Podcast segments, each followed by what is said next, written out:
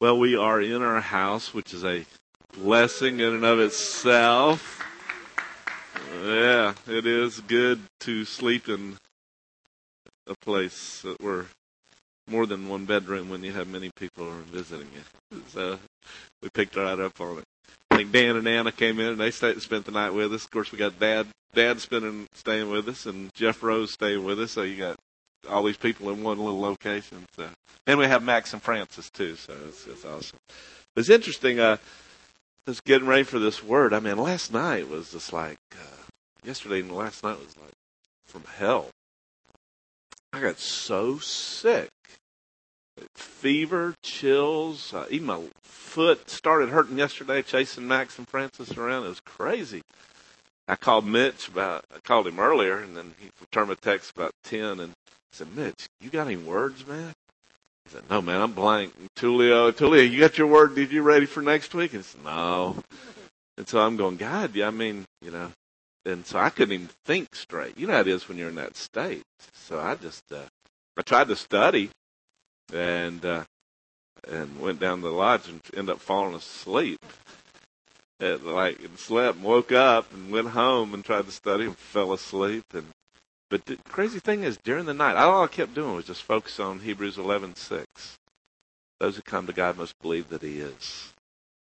He's a healer. That's what I kept just focus on. It's healer during the night, you know how it is when the fever breaks, chills. I mean, just everything just broke. Got up, foot felt good.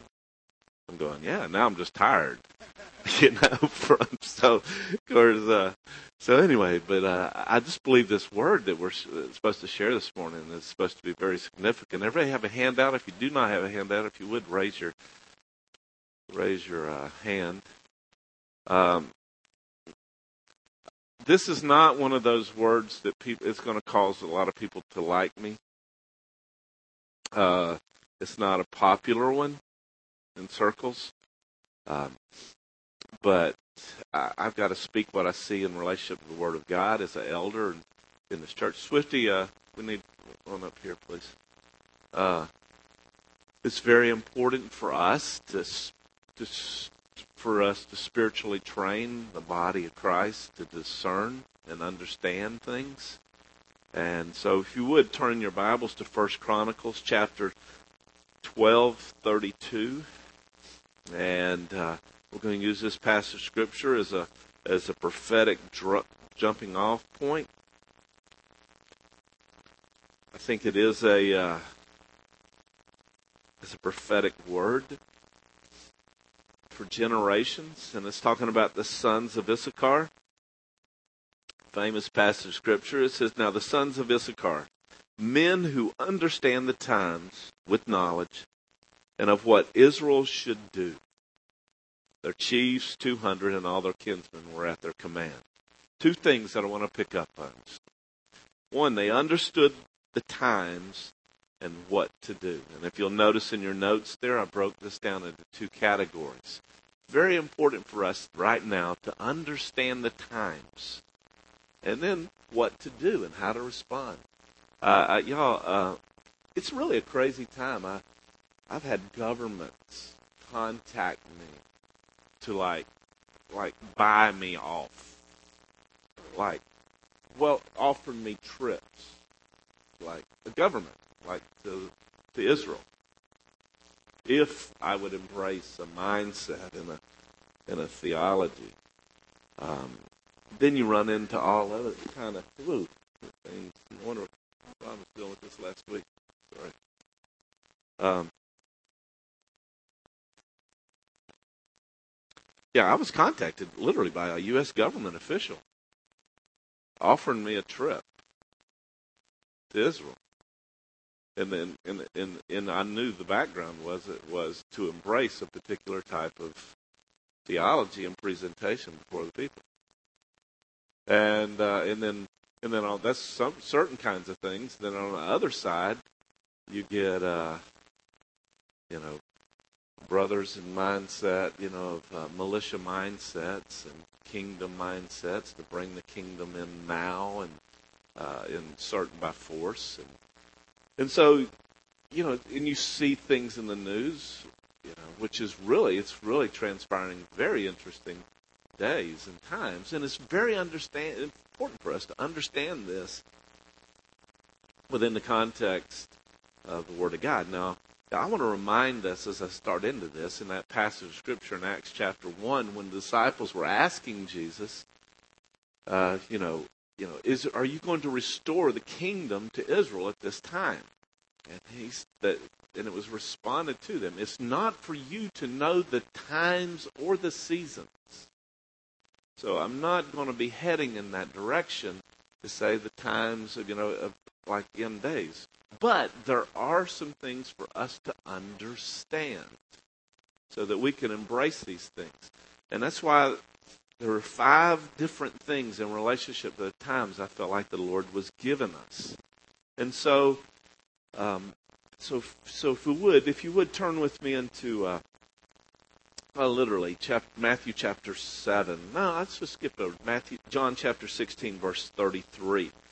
And also, uh, we see that passage scriptures we're going to go through. First thing that is very important is for understanding the times. Understand what this age is in the perspective of, of the Word of God. And notice in John chapter 16, verse 33, Paul makes this statement. I mean, Paul, Jesus makes this statement. He says, These things I have spoken to you, that you may have peace. In the world you have tribulation. Now, one thing is very important to understand. Uh, the passage of scripture that I was going to have us to read in the, the Matthew chapter 7, verse 13 passage, 14, where Jesus makes the statement, narrow is the way that leads to life, and broad is the way that leads to destruction. Well, the Greek word there for narrow is the Greek word for tribulation. And see, Jesus says, in this world you will have tribulation. And notice this passage in John, I mean, in Acts chapter 14, verse 22. Um, in 1422, uh, Paul's preaching, and they had preached the gospel. I'm going to read 21. That, that to that city made the, many disciples, and they returned to Lystra, into Iconium, into Antioch, strengthening the souls of the disciples, encouraging them to continue in faith, saying, "Through many tribulations we must enter the kingdom of God." And one thing is, and as you'll notice as I keep going on, in fact, let's go on. Let's go to 1 Thessalonians chapter 3. Uh, these are just a few of the past scriptures that I could pull out. But in, what we'll see is that in this age, this age is considered tribulation, a time of tribulation. Now, it's important that you note that the Greek word for tribulation literally means to make narrow, to squeeze. And I could really probably ask any person in this room to ask yourself, question anybody in here has never been squeezed or pressured well, we know, well, like Paul says here in 1 Thessalonians chapter 3, he says, verse 1, Therefore, we, when we could not endure it no longer, we thought it best to be left behind at Athens alone, and we sent Timothy, our brother, God's fellow worker in the gospel, to strengthen and encourage you as to your faith, so that you may not be disturbed by these, and in American Standard says afflictions, but the Greek word there is for tribulation. That you would not be disturbed by these tribulations, for you yourself know that we have been destined for this. And so, one of the character, very important the characteristic of this age, this age is termed as a term of, of a period of tribulation. Because one of the misconceptions is, is that, that seven years when, you know, the seven year period of time is called the tribulation period. No, that's wrong. And I'll show you that in here to understand this time is a time of tribulation. The seven years, as you'll see in your notes there, is a time of wrath and judgment. And it, it is very important to make that distinction because understanding times, you can misunderstand what period of time we're at or what's to come. Well, I want you to notice this passage in, in, in Revelations. I wanted to show you in Revelations chapter 1, verse 9, where the book of Revelations is a time is a book that gets many times described as, as discover, discussing the tribulation, I'm going to use this term, tribulation period. When the reality is, John refers to it, like I said, you see in your notes there, seven times it's referred to a time of wrath. Uh, but you see judgment, I mean, I'm sorry, seven years. 13 times it's referred to as a time of judgment. 11 times it's referred to as a time of wrath. Because of the of the shedding of blood that has occurred. Any injustice that's ever occurred in the earth in relationship to people and nations during that seven year period of time, it will be dealt with. Now that's that period of time. Back over here, what we're in right now is notice what in Revelation chapter one, verse nine, is the misunderstanding about the book of Revelation is about a tribulation period. But notice what John says. I, John, your brother, fellow partaker in tribulation. So he's saying, I am a fellow partaker with you in what? Tribulation. Well, yeah. You know, that is a that's a characteristic of this age. But y'all, God being the coolness that He is, is always about causing all things to work out for good. Remember in Romans chapter 5, verse 3, where we glory in our tribulation, knowing that tribulation brings about what? Perseverance, and perseverance, proven character, and proven character, hope. And so, you know, the characteristic of this age, Satan is the ruler of this world, and the characteristic of this world is to squeeze us, to pressure us. And that is the characteristic of this age. To understand the times and the seasons, the first is to understand that this age is an age of tribulation. The age that we're, we're considering later in relationship to seven years is a time of wrath and judgment. And for, for expediency's sake, if you would, um, um, well, well, we'll deal with this. Let's go to Revelation chapter 6. And I'll show you just one brief example of this.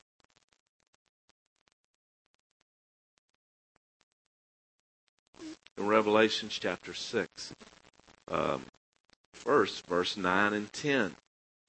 When he broke the fifth seal, I saw underneath the altar the souls of those who had been slain because of the word of God and because the testimony which they had maintained. And they cried out with loud voice, How long, O Lord, holy and true, will you refrain from judging and avenging our blood on those who dwell on the earth? there was given to each one a white robe, and they were told that to rest a while longer until the number of their fellow servants and their brethren who were to be killed which should be completed. And so judgment was dealt with in relationship, withheld in relationship to the shedding of innocent blood. In fact, that's really interesting thing about the tribulation period. That that statement about shedding of innocent blood is is mentioned a, a number of times in the book of Revelation. It's significant during that period of time of judgment. Since we're in that, let me just show you this thing about wrath in in uh, verse 16 and verse 17.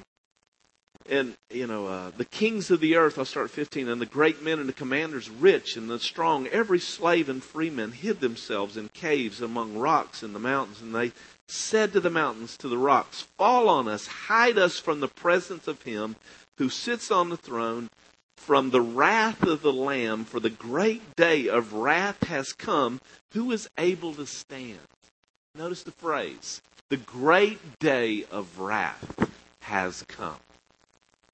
So that's the characteristic of this age of seven years period of time. And like I said, you can run the references. Uh, those are just a few of them that I put in the notes. That the, the seven year period of time to come is a time in relationship to wrath and judgment not tribulation. Now is a period of time of tribulation. Now, make sure that you equate what I'm saying. I'm not saying everything that occurs in the book of Revelation where these bowls and seals and all that kind of stuff that were in the tribulation period traditionally perceived. That is not what I'm saying. What I'm saying is the mistaken thing about this period of time in the book of Revelations is it calls it tribulation period. And one of the misconceptions is uh, that really causes the confusion and some stuff is in this Revelation chapter 7. And uh, all of a sudden, John has a vision. And he, you know, he sees this multitude of people in verse 9 of Revelation 7. I looked, and behold, a great multitude which no one can count from every nation, all tribes and peoples and tongues, standing before the throne and before the Lamb, clothed in white robes. Palm branches were in their hands, and they cry out with a loud voice, Salvations, uh, salvation to our God, and sits on the throne and to the Lamb. And it goes on, and John starts to, you know, the angel asks him, he says, Who are these people? And he says, Lord, you know. And so he's wanting to know who these people are. And he said, These are the ones who came out of great tribulation, out of the great tribulation. And this is one of the misconceptions is, is that this refers to the people who are going through the tribulation period. Then all of a sudden, the rapture, which we'll talk about in a second, mm-hmm. occurs in the midst of the tribulation period.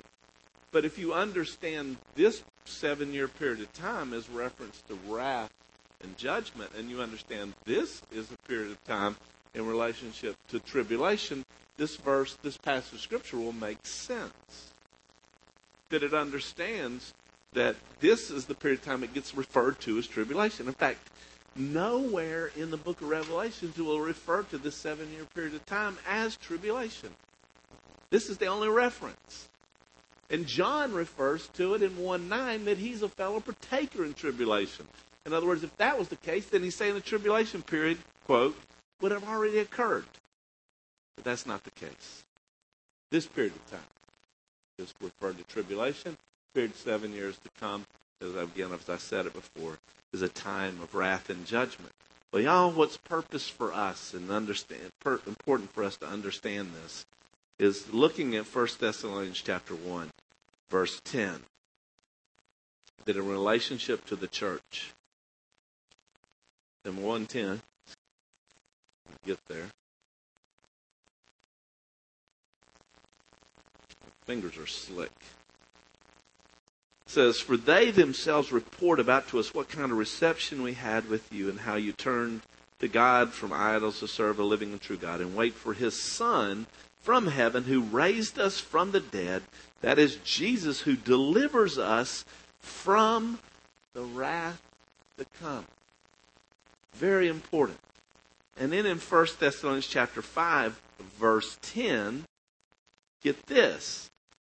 Like it says, and, and this starts off, chapter 5 talks about Jesus coming, because chapter 4 is talking about, about 4 and 5 talk about that. But notice this in 4 in 4 9, as I put 4 10, I'm sorry. 5 5, I'm sorry, 5 9. For God has not destined us for wrath, but for obtaining salvation through Jesus Christ, our Lord Jesus Christ. We're not destined for it. Also refers first to it in the book of book of Revelations also. But y'all, the the ones who know Jesus as their Lord and Savior have not been destined or purposed for wrath or judgment. Because Jesus took that.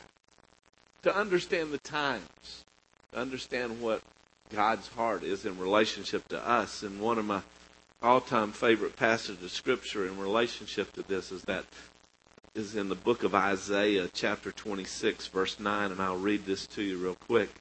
Uh, so it makes a, a, a, really awesome picture of uh, of the whole concept. And, let, and let think about this as I heard one of our professors in seminary tell us. He said, uh, "Think of the book of Isaiah as a New Testament book, because everything in it is so New Testament oriented." And uh, but when you see in verse 19, notice this. Remember the statement: "For the dead in Christ shall rise first, and we which are alive and remain." That's in 1 Thessalonians chapter four. Notice in verse 19, your dead will live, your corpses will rise, you who lie in the dust, awake, shout for joy. For your dew is as dew of the dawn, and the earth will give birth to the departed spirits. Come, my people, enter into your rooms, close your doors behind you, hide for a little while until indignation runs its course, Watch this in verse 21. For behold, the Lord is about to come out from his place to punish the inhabitants of the earth for their iniquity. And the earth will reveal her bloodshed and her and no longer cover her slain. That is such a most awesome, accurate description of the seven year period of time. That the earth that will reveal its bloodshed and judgment and justice will be given on the on behalf of that. God being a God of justice.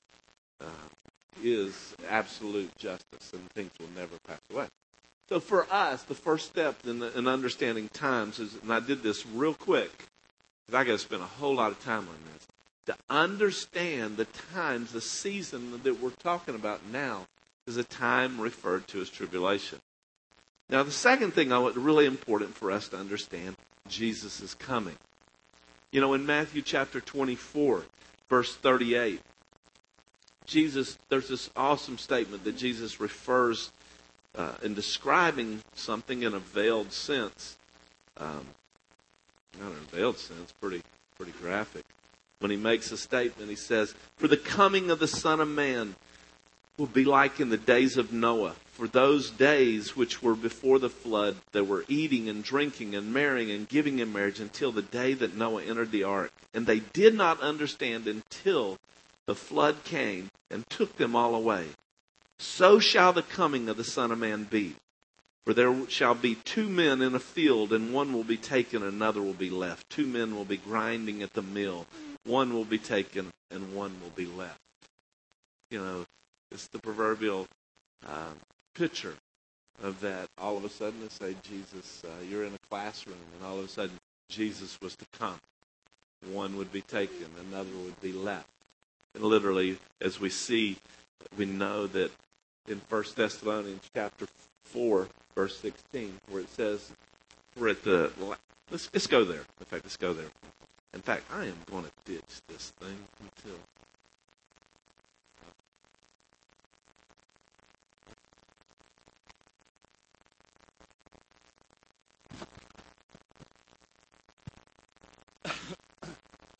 Yeah, okay. Thank you. That feels better.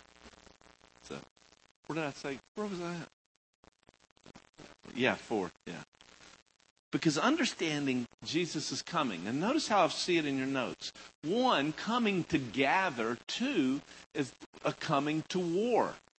And there's two distinctions here because you'll notice in 416 in, in 1 Thessalonians 4 is that the theme of him coming then, just like it says in 416, for we for the Lord himself will descend from heaven with a shout, with the voice of the archangel and the trumpet of God, and the dead will rise first. This is this is referring to what we were seeing in Isaiah 26. Come, my people, enter into your rooms, and uh, the, the earth will give give birth to departed spirits. You know, and and literally for us, you know, that who have had loved ones to go before us, like Bud and Mom, they, the dead will rise first. And, uh, and rise first, and we which are alive shall be caught up together with them in the interesting places to meet them in the clouds. And so shall we ever be. The meeting place and the focus point is in the clouds. We see in in Matthew chapter 24, verse 35, where, where the Son of Man will come in the clouds. And, and it's the whole place, the whole purpose, and one of the main purposes in this is to gather. To gather those who are in Christ, the dead in Christ rising up. We're literally, we're instantly transformed. Bodies are transformed from mortal bodies to immortal, perishable to imperishable. Change. And, uh, you know, it's awesome thought and sight to think about that he appears in the sky. But also, what's important to understand about this event is, as it says in Matthew chapter 24, that literally 21 is that, um, well, I'll read that. Let me get there. But it's literally a, a turning a point, an event of where there's re- that the, that the nation, of the, no, I said that wrong. The people of Israel, the Jewish people, will realize who the Messiah was. Very important transition point. Because watch this. Because during this seven year period of time of wrath, the nation of Israel becomes a central focus. In fact, you see 144,000 were sealed, and, and the angel declares, Don't let harm come near them. And they go forth. You know, and that's where the, even the Antichrist there, uh, Israel becomes a, a, a point. The nation of Israel becomes a focal point in relationship to, to the Antichrist manifesting himself, where he uh, does some uncool things in relationship to the temple. And so, um, but notice in this pat, did I say 21? I'm sorry, it's uh, really third 29. Immediately after the tribulation of those days. Interesting. Okay. And I, I don't have time to go in relationship to that but it says, The sun will be dark, and the moon will give its light, and the, and the stars will fall from the sky, and the powers of heaven. And then the sign of the Son of Man will appear in the sky. Important. And then all the tribes of the earth will mourn. And you've heard me say this before, but never in the New Testament is the Greek word for tribe used to describe Gentiles. It's always used to refer to the Jews. The tribes of the earth will mourn. Well, we know that in Zechariah. In Zechariah, you'll have you that past scripture, chapter 12, verse 10, where literally they look on him. They will mourn. They will look on him who they have um, pierced. They'll realize, whoa, this was the Messiah. And, and it's so important for us to understand Jesus' coming in the clouds. One is the purpose is to gather. But that other important event, one of the important things associated with it, is also revealing uh, of unveiling of the of the partial hardening, and talk about in a second, over Jews that they may look and see he's the Messiah and they'll realize it.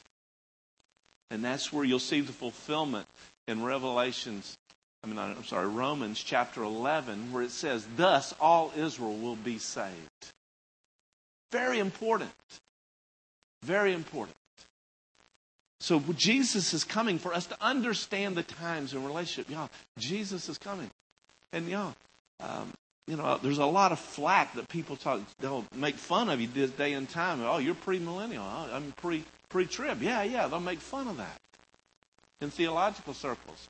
But y'all, I'll be honest with you, the Word of God to me is so interwoven that, you can't escape this. It fits all the passages of scriptures. The Word of God so true. And I don't have this is just a brief overview of stuff, eschatology. But but to understand Jesus is coming, and know, it could come at any time. And that's you know, I, I go, come, Lord Jesus. There's been a lot of stuff happening re- recently that I just really wanted to break out and start rapture practice, you know? You know, because, you know, it's so exciting to think about, you know, to be with Him face to face. And, y'all, it's not cool. I'm going to say this, y'all. It's not cool to have a mindset of looking for Jesus' coming as to escape this world because, y'all, that's not cool. I mean, could you imagine this? Uh, I'm going to marry Paula. I asked Paula to marry me, and she says, "Oh, I can't wait, wait, wait to marry Rick because when I marry Rick, I'll get out of my house. All the problems I had, you know, it's not love. We're, we're, y'all, we're invited to the great marriage supper of the Lamb. That's celebration. So when we're start talking about being with the Lord, that's the, our love, the lover of love of our lives, and but also the exciting part to to see those who've gone on before us in Christ Jesus, you know, which is awesome. And the thought about. But also it's important to understand the times, understand Jesus is coming from from in the clouds from on the earth. And it's interesting to me. You see this in the book of Revelations in chapter 19, y'all. He is coming. When he comes then, he does not come to gather, he comes to wage war. It is clear. He's coming on a white horse in the armies of the heaven, and one of my convictions are that's us is coming with him, and he is coming to kick butt. And it talks about in Second Thessalonians chapter 2 that he will slay the Antichrist with the out of the out of the, the words of his mouth, with a sword coming out of his mouth. That's, that's Thessalonians 2 and also Revelations 19. But it's interesting to me that how people would say that that they would equate this Jesus coming toward the end of the tribulation period or in the mid. But Second Thessalonians chapter 2 talks about the Antichrist being revealed. And it says this the Antichrist will be only he who restrains him, the Antichrist, will do so until he is he is taken out of the way. He who restrains him. He, Holy Spirit. It's not the church. And literally, when the Spirit of God, which, y'all, we will never be without the Spirit of God, Jesus has promised us that. That when the Spirit of God and we, the church, is taken out of the way, that will be a key revealing and unveiling of the Antichrist. So people get caught up. Do you think the Antichrist is, is, is here now? Maybe. Do you know? Do we know it? No. Because he will not be revealed until he who restrains now, strains him, is taken out of the way. So, you know, you know, he may be here. He may be alive. He, know, praise God if he is. I do know this, that the spirit of Antichrist is already at work. You know, and John wrote that.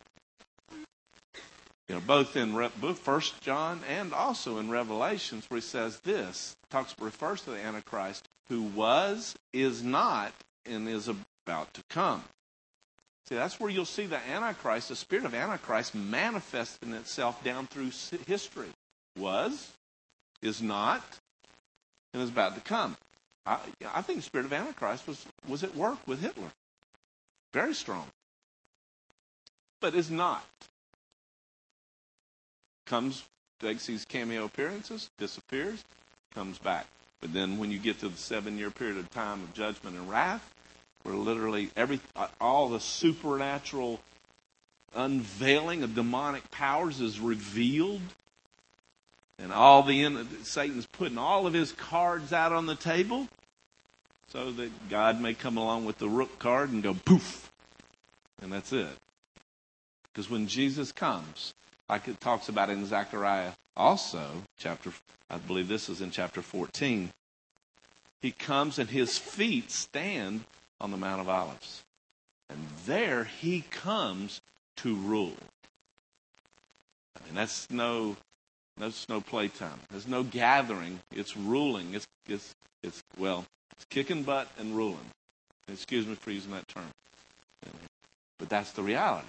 So to understand these times and these differentiations in the time, understanding Jesus is coming in the clouds, to understand Jesus coming to earth, and the distinction of the purposes of each and the times of it. Uh, one thing I want to say about Jesus is coming. In this Matthew chapter 24 passage, uh, you know, and, and you know, this is a group of people here that really I don't need to say this, but I'm going to say it anyway. Because in the book of Matthew, the disciples asked Jesus three questions. After Jesus had told them that, Israel, that the, the temple and everything of it would be destroyed, he asked them, they asked him three questions. When will these things be? In other words, when will the temple be destroyed? What will be the sign of your coming? And what's the end of, when is the end of the age? And uh, and what's going to be the sign of his coming. The sign of it. In other words, Don't think, one time we hear the sign of his coming, we think, oh, what are the signs leading up to that? No, no, no, no, no. In other words, what's it going to look like when he comes? And that's when he said to them, um, don't let anyone deceive you, you know, telling you, here is the Christ, there is the Christ because he will come as a thief in the night. And so, you know, that's why you'll see people going off onto these mountains and, oh, oh, so and so's the Messiah. Oh, you know, and they get caught off in this the spirit of false prophecy that hits because he's not going to become on earth to be seen or to be gathered to. He's going to come how? In the clouds. Now let somebody on the earth duplicate that one. I mean, there ain't no fool in that one to be standing in the middle of the clouds and going, all right, with the voice of an archangel and the trump of God. Now, y'all, that's going to be hard to duplicate. I know Satan can't pull that one off. And so there's no mistaking. That is the sign of his coming, him appearing in the sky. And so that's why I just want to clarify that and uh, show you that you know how the enemy would try to do it. So the third time that I really want us to understand is, if you would go with me to two passages scripture, Luke 21, 24, and also Romans chapter 11, verse 25. Now, here's where some things contradict, contra, controversial, I will say. Uh, in Luke chapter 21, is one of the other characteristics of this age that we're in. You'll notice in the Word of God, it refers to it as the times of the Gentiles. Now, when Israel God came, Jesus came to present the gospel to his chosen people, the one through whom he had was the covenants, the adoption of sons. Um, there's a whole list of other things that was there. But they refused it. They refused him. And there they literally made a decree to themselves let his blood be on us and our children. Well, y'all, that's a pretty big confession. And in that, and in that season, notice in 21, um, 20, I'll start 20. When you see Jerusalem surrounded by armies, then recognize that her desolation is at hand. And this is in conjunction, y'all, to the thing that where Jesus had told the disciples when they're standing there on the Mount of Olives and they're looking out and they're seeing the beautiful temple there, and he's saying, you know, not one stone is going to be left on standing on the other. And they're going, what? What is this? And that's when, and he says, you know, when you see Jerusalem surrounded by armies, well, we know this did occur in AD 70, 72, AD 70. And uh, 21, it says, Let those who are in Judea flee to the mountains, and let those who are in the midst of the city depart, and let not those who are in the country enter the city. Now, that is a very important prophetic word. Because you know, um, when I was in Jordan, one of the places that we went into Jordan uh, was a place that where they showed where the earliest churches were were established. When Christian, when when in AD like AD seventy, when the Jew, um, the um, Romans came in and just wiped out the Jews, and was really some crazy stuff happened. The Jews fled to the mountains. You heard of uh, Masada, uh, where where that the, that group of of Jews uh, held off the Roman army. How many? About a hundred? Was it hundred years or so? I, don't know. In other words, I don't know. Hundred years. How many was it, Paul? Was it was about a decade. Three years. That was a long time. Where's a hundred? It was a long time. I'm gonna look that up when I get back. But anyway, they fled to the mountains. Thanks for helping me. Fled, fled to the mountains, and uh, you know was, that was really a fulfillment in this prophetic word. But then watch in 22, because these are the days of vengeance, in order that all these things which were written may be fulfilled. Woe to those who are with child, and woe to those who babes, for there will be great distress upon the land and wrath to this people. They will fall by the edge of the sword and be captive into the nations, and Jerusalem will be trampled underfoot by the Gentiles until the times of the Gentiles is fulfilled. Very important. Times of the Gentiles are fulfilled. That is the characteristic of this age. Now, uh, in Romans chapter chapter 11 in verse 24 um, or 5 um, there's another passage that's very important. It repeats this. The statement, he says, I do not want you, brethren, to be uninformed of this mystery, lest you be wise in your own estimation, that a partial hardening has happened to Israel until the fullness of the Gentiles has come in. So, what we're dealing with is, y'all, this season is the times of the Gentiles. A partial hardening has occurred to Israel. Praise God for a partial hardening. Or Dougie would not be here. Or Shane and Shane and Jesse Lefkowitz would not be here. It's a partial hardening has happened to the nation of Israel. And so what's happening is during this season, this time is a partial hardening. But remember, what happens, what breaks that is when Jesus appears in the clouds. Very important to catch that distinction. Now, here is one of the things that's important. In Hosea chapter 6, I'm just gonna, I'm not going to turn there.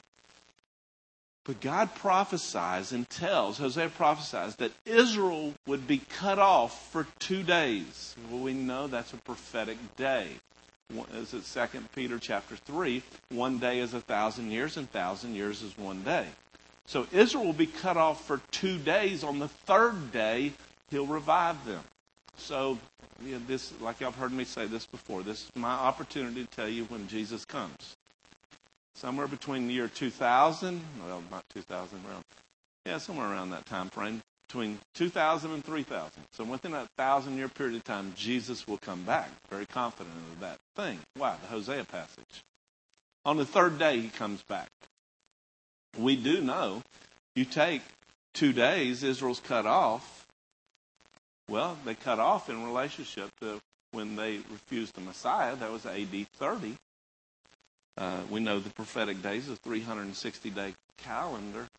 So you take 2,000, multiply it by 360 days, then divide it out by 365 days. That comes out to around 1,970 something years.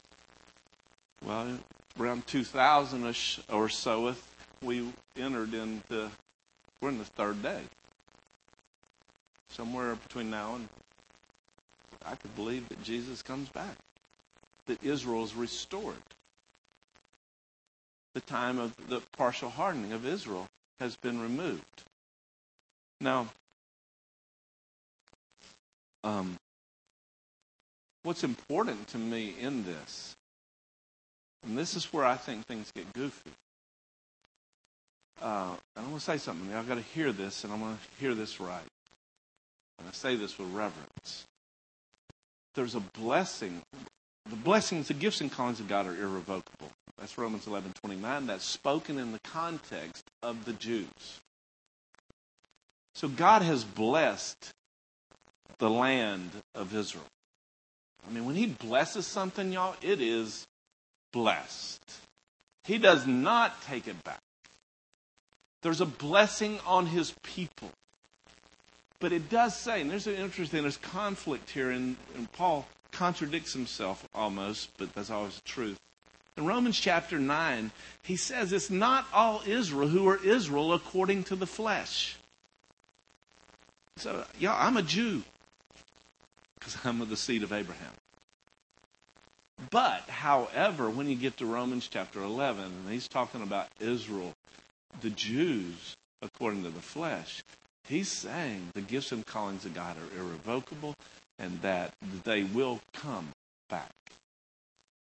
Now, the thing that grieves me sometimes is that we misrepresent uh, God's blessing on the on the government of Israel and not the people of Israel. There is a big difference. And if you read, and I, I, challenge you to do this, read Romans chapter 9, 10, and 11. And where you see this whole thing discussed, and you're not seeing government mentioned, you're seeing people mentioned. See, because you remember in John chapter 4, when Jesus is talking to the woman at the well, and he, she's they're talking, he, he, all of a sudden, you know, I perceive you're a prophet, and then and she starts throwing this thing, being from Samaria, you know, we worship at this mountain, you, the Jews, worship at this mountain, and that whole interchange that Jesus tells him. And, you know, and Jesus speaks to her about that. And then he says this there's a time coming, and now is, that the true worshipers shall worship the Father in what? Spirit and in truth. So it's not in this age, y'all, it's not a thing of the flesh. That's important. Here's important. Think about this. Romans chapter 9, it refers to Israel according to the flesh. Romans chapter 8, one chapter before, same context, it makes this statement mindset on the flesh is death. So you get this conflict in the Word of God.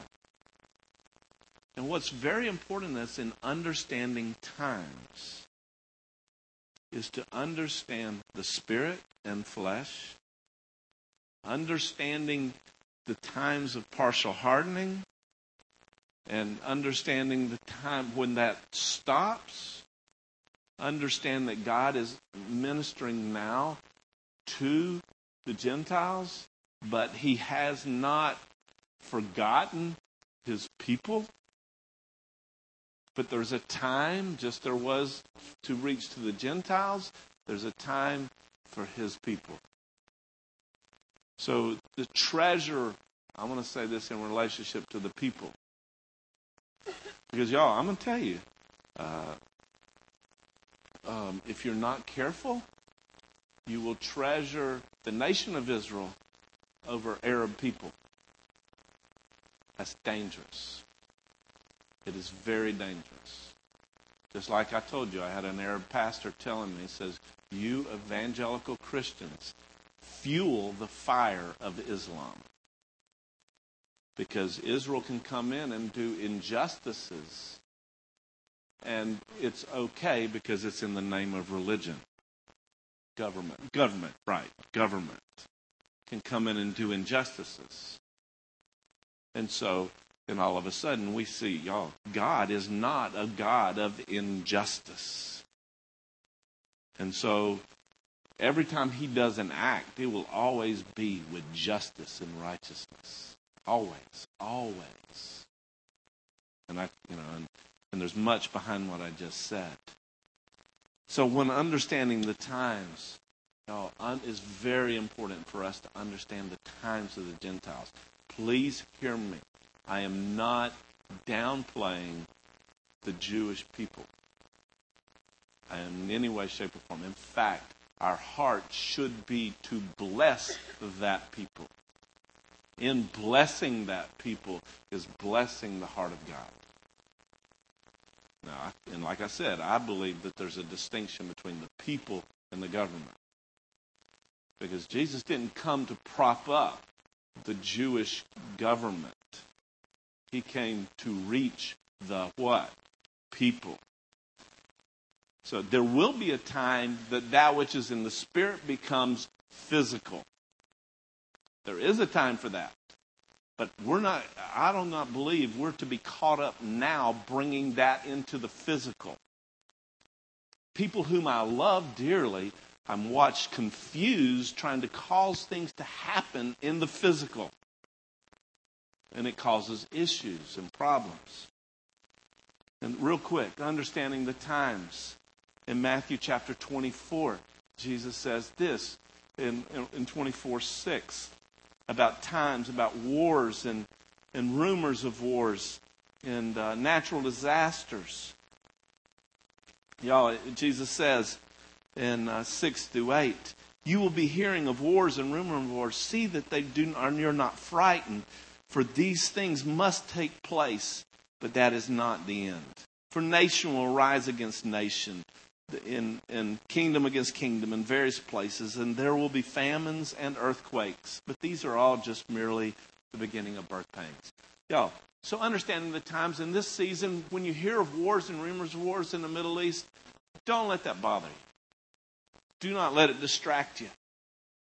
But what do pay attention to as it says in 1 Thessalonians chapter 5 verse 1.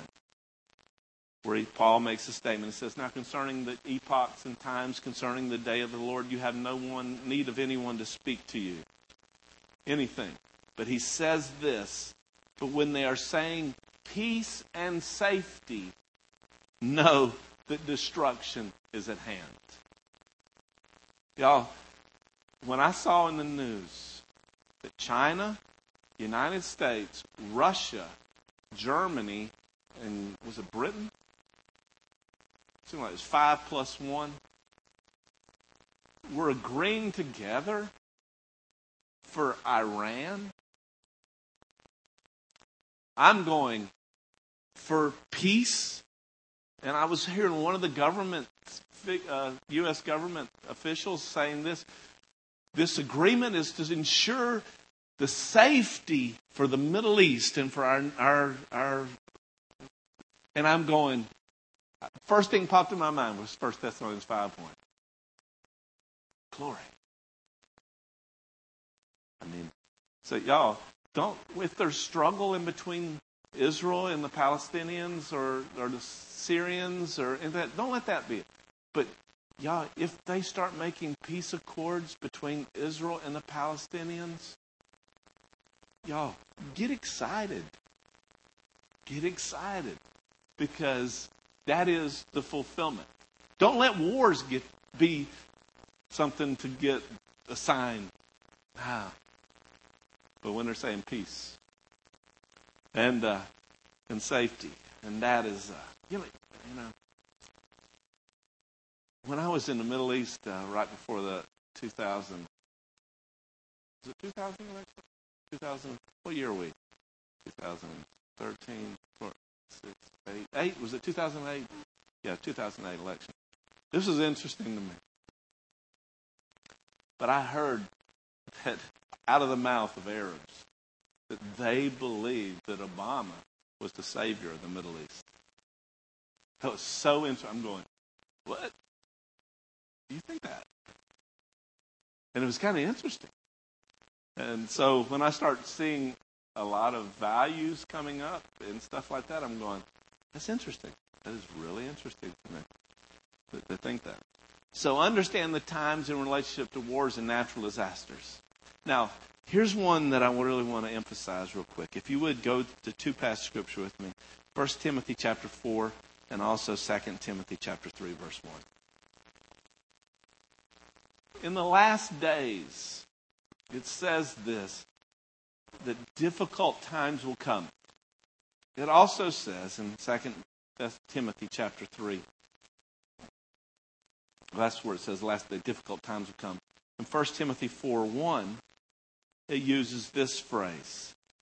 It says, But the Spirit explicitly says that in the latter times some will fall away from the faith, paying attention to deceitful spirits and doctrines of demons. Uh, falling away, apostasy. 2 Thessalonians 1 uh, 2 3 says this that the, the Antichrist can be revealed, apostasy must come first. Now, y'all, uh, throughout history, we've seen nations turn from God. But never before that I that I see where it's so the fabric of the world is so connected together that you see an apostasy occurring. Uh, apostasy means to fall away from. Europe, who was hailed as a as you know as Christian at one time, is very much post-Christian era. You know, very much so. England, you know, is uh, it's just sad to see it. In fact, England is really in the in the, really the precursors of becoming Islamic in certain forms. It's really a conflict going on uh, right now, going on in England. I go to parts of London, and it's a serious issue. Paris is another one that's really a conflict going on there between Islam and, and the whole thing. But the thing, those, that's all beside the point. The thing that's interesting to me is the falling away of values. You know, like homosexuality, um, like you heard me say here before in Europe, like in Sweden. Uh, uh, it's against the law for a preacher to say anything negative against homosexuality. If he preaches against homosexuality, he can be thrown in jail. Uh, that's going on right now. We've got that in the seeds of our law right here about hate crimes, and that's that's that will probably be a reality for us in the coming days. That if uh, you know if you say anything or preach anything that against homosexuality, you're you're initiating hate against a particular group of people, and so you know uh, just uh, about abortion and and you know just the values in the in that in the world that are right now going on. The church. I mean, just think it. Church wide, worldwide. All these values are just permeating the church. Or disvalues, or what you want to say. Apostasy. You know, you hear a lot of people talking about a great revival before the coming, but the reality is it's not a great revival that I see in Scripture mentioned. In fact, it's these verses I have here, and there's some other ones that could be added into it. It's apostasy that marks the last days. Now, what is that? What is that important for us? A couple of them. The focus of apostasy is to still love. In Matthew chapter 24, verse 12, it talks about because lawlessness increases, the love of many will grow cold. In 2 Thessalonians, 2 Timothy chapter 3, verse 1, four different types of love, distracted loves, are mentioned. The attack in a season of apostasy is an attack on love. Love of God and true love of one another. And so, y'all, in this season, and why it is so important for me to really preach and share this with the people in dwelling place is I really believe that the term last days and the last days difficult times will come. I believe that we are in the spirit of apostasy. Now, like I said, y'all, I don't know how long or whatever that is, but the spirit of apostasy is present. It has always been to some degree. But it's at this heightened state that I can see it at work in our nation and the nations of the world. And so, what's important for us is to beware of this, to guard our hearts, not allow uh, lasciviousness to be attacked, where it talks about in Jude, it talks about where those who, who take uh, I'm sorry, about the grace of God, using it as a license for sin. Uh, but, but for us to guard the love of God, a pure and an unadulterated love of God and love for one another, and to pursue Him and make a difference in this realm that we're in, not looking to escape it, because we don't know. I believe the thing is, is we're to infiltrate it, to infect it. Just like God gave a prophecy to, in, to, to Israel while they were in Babylon. He told them, you know, he told them, go into the land. Take, take for yourselves houses, homes, and then he goes, pray for the welfare of the, of the cities that you're in. And in that place, you'll be a blessing. And that's what I think, y'all, you know, as we're looking for Jesus coming, Oh, that's exciting to see and be with the lover of our lives. But, but the thing is to realize that is, is this event draw near that there's going to be a spirit to dilute the body, to cause the bride of Christ to be, commit adultery with the world. Like we see in James, the book of James, where it talks about the one who loves the world is an adulteress. And so and makes himself out an enemy of God. And so, in this place, y'all, uh, the, as you'll see, what to do? Well, I'll be honest with you. I think the thing to do is to love. Love God and love one another. More intense. More intense. Like it talks about in the Word of God. There's a crown of righteousness to those who love his appearing. It's all about love.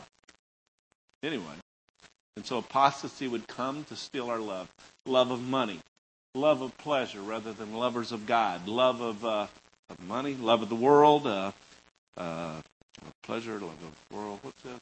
Love of self, lovers of God. Let's be that. So, y'all, this is one of those words. I don't know why I get stuck with these.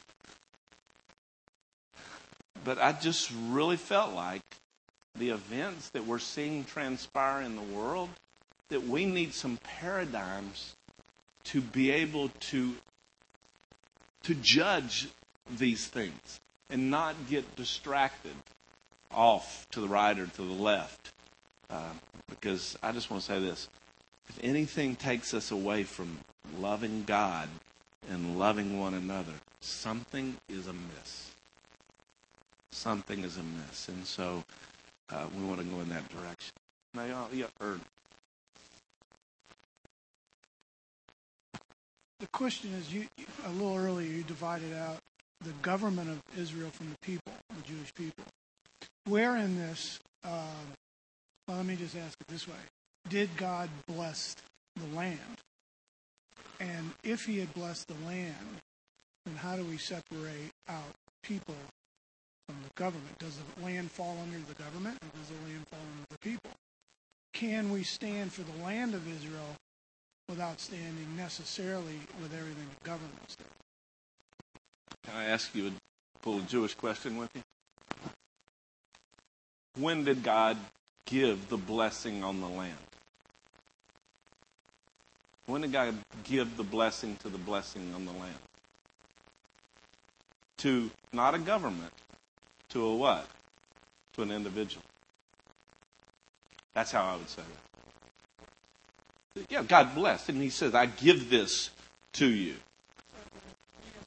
So then we as a nation stand with the land of Israel, but we don't necessarily take the side of the government every time, but we don't walk away from our stand with the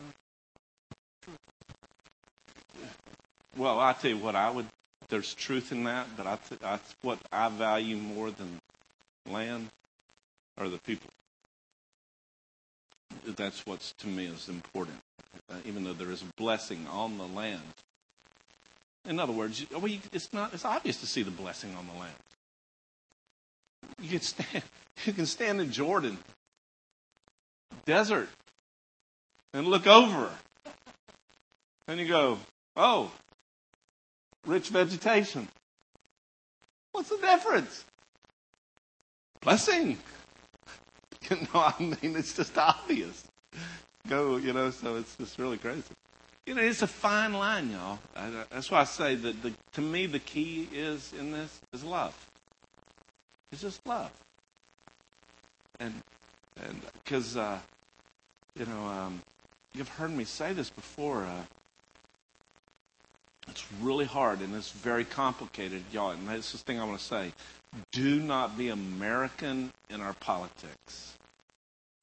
As I've traveled the world, I have seen that us Americans are quite dumb in our politics.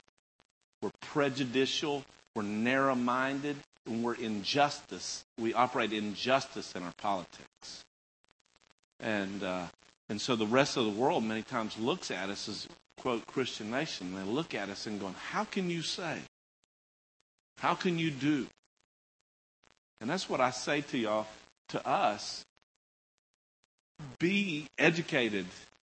And I'm not saying I'm educated in. I know enough to be very, very dangerous. You know, I mean, I'm very dangerous.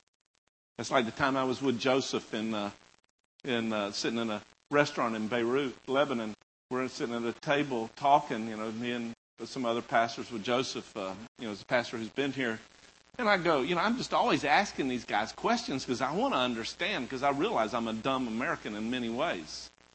And uh, and I said, well, okay, Joseph, uh, you know, being Lebanese, you know, from Lebanon and all things you do, I says, uh, you know, you know, uh, uh, and remember he was a sergeant in the Lebanese army for 20 something years. And I go, okay, Joseph, what's your heart toward Israel. He grabs, he puts his hand on his cell phone and And as he, says, that, I wish that they fall off into the ocean. And he takes a cell phone and he sticks it over on the side. And he goes, he looks at me and says quietly, says, Rick, the cell phones have ears. And that's when the first time I realized that cell phones never turn off. And that they monitor it. Just say one word in Lebanon and guess what? It picks up. And he goes, My heart, I love Israel. You know, they're people. I love people. And, you know, but me, me being narrow minded, ask can ask the right question in the wrong place and cause trouble. I've done that before. when I was in Cuba one time, I'm asking the wrong questions in the right place and get us get us in trouble in Cuba. That was back in the early '90s. So, anyway, I just wanted to present this today for us, just as a point of thought. Uh, y'all, as always, pull of Acts 17, verse 11. Those in Berea were more noble minded than those in Thessalonica. I think there we go. Um, I was, I was just thinking too in relationship to Ernie's question. You know, I think a lot of times the reality is that I mean, you think about America and how you know maybe some of the founding fathers of America blessed this land in relationship to the Lord and gave it in relation to the Lord, but surely the government does not always uphold that you know blessing uh, of what God had declared, and so you know, it, it, there is a fine line in that. But like I said, I think if we stay on that side of love, we're definitely not going to venture far off of that. You know, blessing the, the, the nation of Israel on that.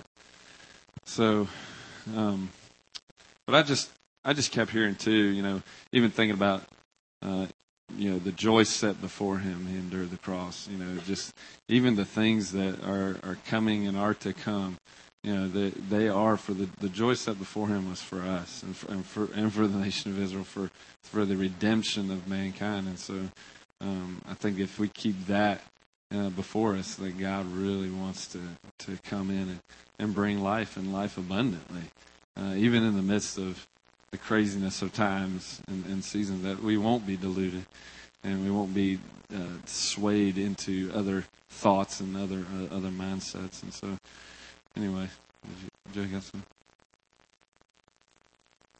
I'm just gonna jump in and share. Um, I came in a little bit late, and I was like, "What is Rick talking about today?" But I was like, "Man, this is you know." So I'm, the whole time I'm asking, "All right, you know, I know this is good. It's in the Bible, right?" So maybe I should pay attention. And um, and then I'm like, man, what's what is the heart of this? And um, you know, Rick really explained that at the end. It's it's the love thing, and um, I'm like, man, how, what can I take away from this today? What what? How can I put feet to this tomorrow when I walk out? How can I carry this out into this this next week and take what was deposited into me and to affect my my circle, right? And it is it is that, you know, in the time of apostasy where you see love grow cold, like we're encouraged to be love and to to be bright because in the dark in the dark places the light shines the brightest. You know, we have an opportunity to go out tomorrow morning and to be that love in in the midst of this world. We have an opportunity today when we walk out of these doors to go and be love uh, and, and be a bright light in a, in a dark place. Um, so every little act of love that we go out and that we express, that we, that we share, man, guys, we're raising him up. We're lifting up the name of Jesus, and he's going to draw all men unto him, right? So I just thought that was pretty awesome. Amen. Well, I'm gonna we're gonna close, and I think Joe hit hit it right there. You know, the fact is the the big, bigger the divide between the the the love and and between the cold and the warm, hot, cold. You know, that in relationship to that, the reality is is that you know we get to love brighter, we get to shine brighter, we get to more everything that we do. People are going to be attracted to that because they they want something that they're not able to have and they're not able to get, and so so let's just stand. We're just going to I want to close this. I want to pray for for that which Joe said that we could that our love would continue to grow more and more. Um,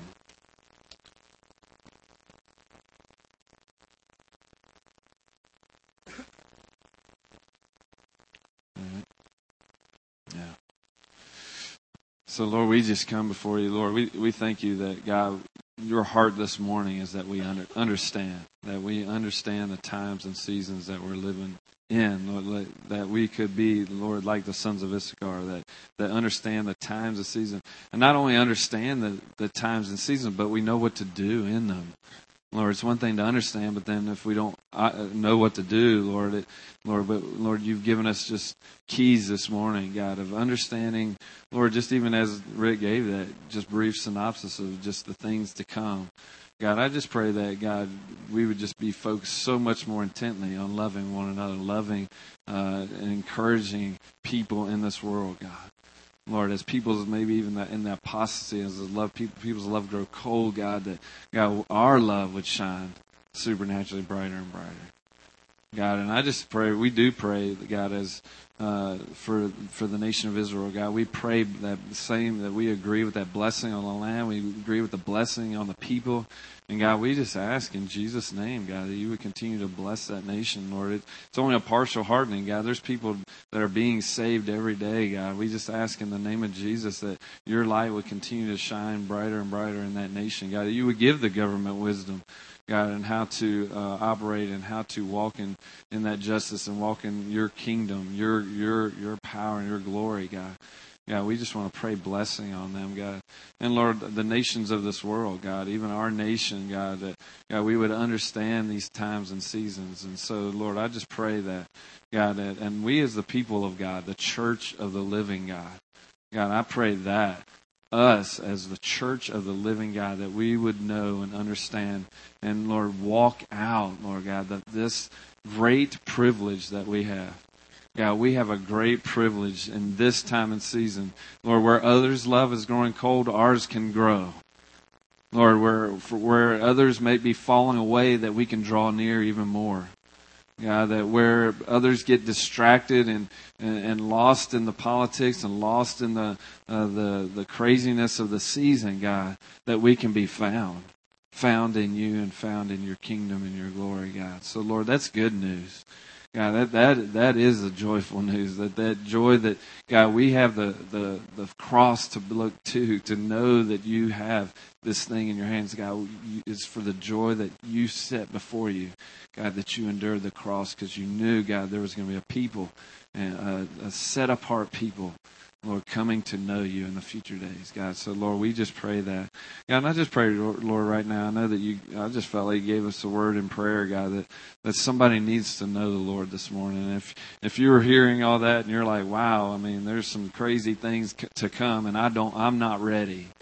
And if you aren't ready, I just encourage you, come to this altar this morning after after we close out just come and find me find rick find uh, some other people up here that will be here and and get your life in in line and in, in, in, that sorted out to a place of salvation uh, to, so that you will know and you'll be able to walk in understanding the times and seasons. So, Lord, I just pray for that right now. If somebody doesn't know you in this place, I ask in Jesus' name God, that they would be, be saved, to, they would know you as Lord and Savior. They would know you as the, the great Messiah, the one who saves. So, Lord, we just thank you for that. And we just pray right now in Jesus' name these things would be done. Done in Jesus' name. Amen. Amen. Also, I want to say something real quick. Lady would like to share something. Uh, but also, I want to just apologize if I spoke the wrong dates on that about Masada my mind sometimes like a sieve on facts outside the Word of God. So, that's why I appreciated Paul saying something and helping me out. So, but anyway. I'm a visitor here, but I'm not a stranger. Um, the Lord impressed in my heart a word of encouragement, um, tying in with what Rick said about uh, the apostasy and how um, the devil is creeping into the church. I spoke recently with someone who is in leadership in a church, and um, was sharing with me that we have to love um, what's going on with the people, homosexual people, and that they have people in leadership in their church that are homosexuals, and that we have to embrace them. And I share with that person um, that yes, we love them, but we also have to uphold the Word of God. And what my word is that when we hear this, how the apostasy is coming, that we need to have our hearts broken, and and what Rick said, um, intervene. Um, uh, what's the word you use to uh, inf- infiltrate? To infiltrate that darkness. And to hold them up before the Lord, and and to uh, to with the Holy Spirit hold back that spirit with our prayer, love them, yes, but uh, not love their their lifestyle and what they do. So love the sinner, but hate the sin. And and that's part of what Rick said that we need to infiltrate the darkness and have a heart broken because when that person who is in leadership in that particular church shared that with me, my heart was actually broken, seeing with my eyes. I'm 71 years old and I remember when things were different, so my heart was broken for for that. And so we need to have our hearts broken and pray and hold back that spirit in love. Thank you. God bless.